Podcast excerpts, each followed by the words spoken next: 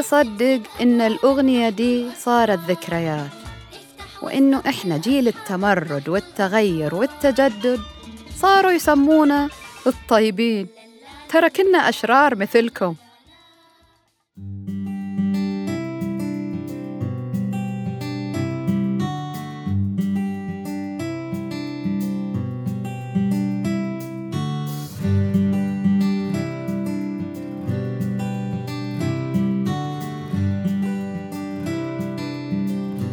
ومعاكم سوسن آل إدريس وبودكاست رحم الله والديك. برنامج خفيف أحكي لكم فيه حكاياتي وانطباعاتي في الحياة.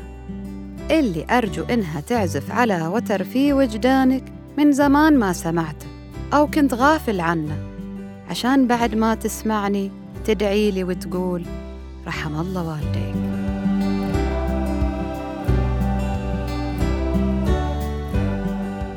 كثرانة هالأيام البوستات اللي تبين إنه ما ناقص إلا يحطونا في متحف ويدفعوا تذاكر عشان يشوفونا ويشوفوا تراثنا. بصراحة نستاهل. وإحنا طبعاً بين الحين والآخر نحاول نسحب أولادنا لزماننا الجميل وطريقة حياتنا المنظمة والمجدولة. أفلام كرتون الساعة أربعة مسلسل الساعة سبعة الفيلم الأجنبي ليلة السبت وأفلام أبيض وأسود في السهرة. والأهم والأحلى من كل ده إنه كنا متعودين على القراءة ومسك الكتب وإنهائها من الجلدة إلى الجلدة سواء كتبنا المدرسية أو الكتب بمختلف أنواعها. أو المجلات الأسبوعية الترفيهي والثقافي منها.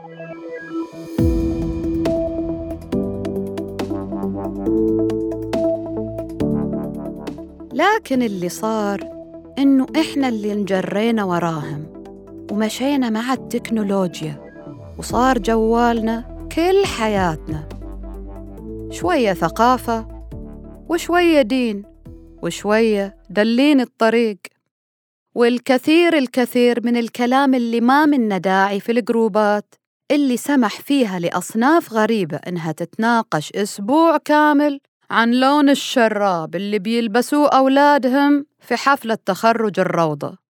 ومعها الزخم الكثيف من التفاهات اللي صارت أولويات ولا مسموح لك أصلاً تنتقدها جانا وجع الراس.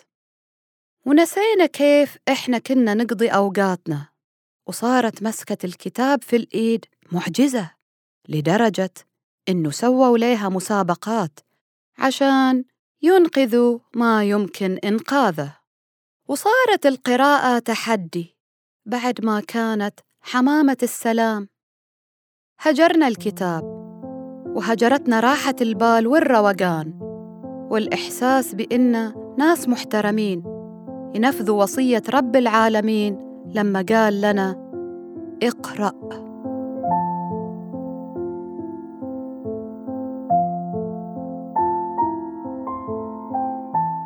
القراءة ما هي هواية ولا ترفيه ولا تحدي.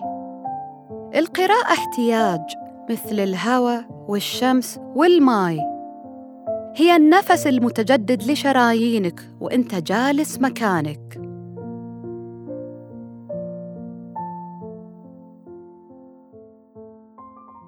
بعد ما كنت قبل أخلص كتاب وأبتدي في الثاني صارت الاختصارات المسموعة والمقروءة هي المصدر الثقافي لي. اختراعات جميلة ومفيدة ما أنكر فضلها. لكن متعة ورومانسية القراءة ما هي فيها. أنا ما أحتاج القراءة عشان أتغذى بمعلومات تفيدني في وظيفتي وامتحاني. أو الكلام مع الأصحاب بدراية وعلم. أنا أحتاجها كغذاء عاطفي ووجداني وروحي. صرنا عمليين زيادة عن اللزوم.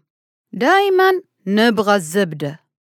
طيب الخبز الصاخن والجيمر وينه؟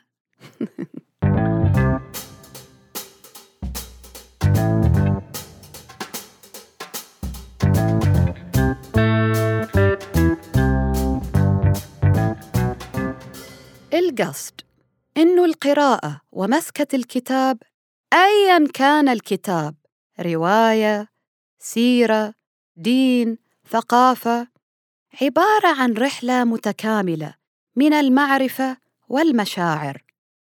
لا تعطيني معرفة بدون إحساس ما أبغاها ولا أبغى تحدي القراءة عشان أحصل على ميدالية. أبغى المتعة القديمة والنشوة العجيبة اللي أحسها. والاعتزاز والسيادة على عالمي اللي كنت أشعر به وأنا أقرأ سطور كتاب. هجرت الكتاب وهجرتني أشياء جميلة افتقدتها. ولما رجعت أقرأ دون قيد أو شرط وبدون مدة محددة رجع لي إحساس الطفولة والصبا والسعادة اللي كنت أحسها لما أخلص كتاب. الغريبة إنه أول كتاب مسكته بعد الهجران كانت السيرة الذاتية للكاتبة الإنجليزية جين أوستن. اللي اكتشفت إنها كانت في حياتها غير معروفة رغم نجاح رواياتها وإنه اسمها الحقيقي ما ظهر على رواياتها إلا بعد موتها لأنها عاشت في القرون اللي ظهور اسم المرأة على الكتاب شيء غير لائق. لكن بعد ما ماتت حطوا صورتها على عملتهم النقدية وكانت عليه عبارة جدا رائعة. I declare after all there is no enjoyment like reading. ونقول لكل واحد مسك كتاب وأعطى لنفسه حق سبر أغوار هذه الرحلة ورجع لنا بسببها إنسان أفضل. رحم الله والديك دقيقة. نسيت أقول لكم هدفي الخبيث أول مرة مسكت فيها الكتاب بعد الهجران. كنت أبغى أنام. لأني لاحظت مع القراءة تجيك النعسة الحليوة. لكن مع الجوال حتى وإنت نايم تحس إنك صاحي. ورحم الله والدينا ووالديكم.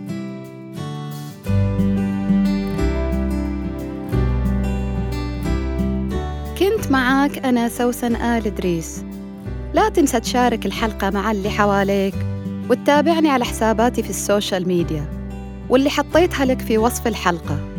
الحين أقدر أقول لك أتمنى لك يوم جميل ورحم الله والديك.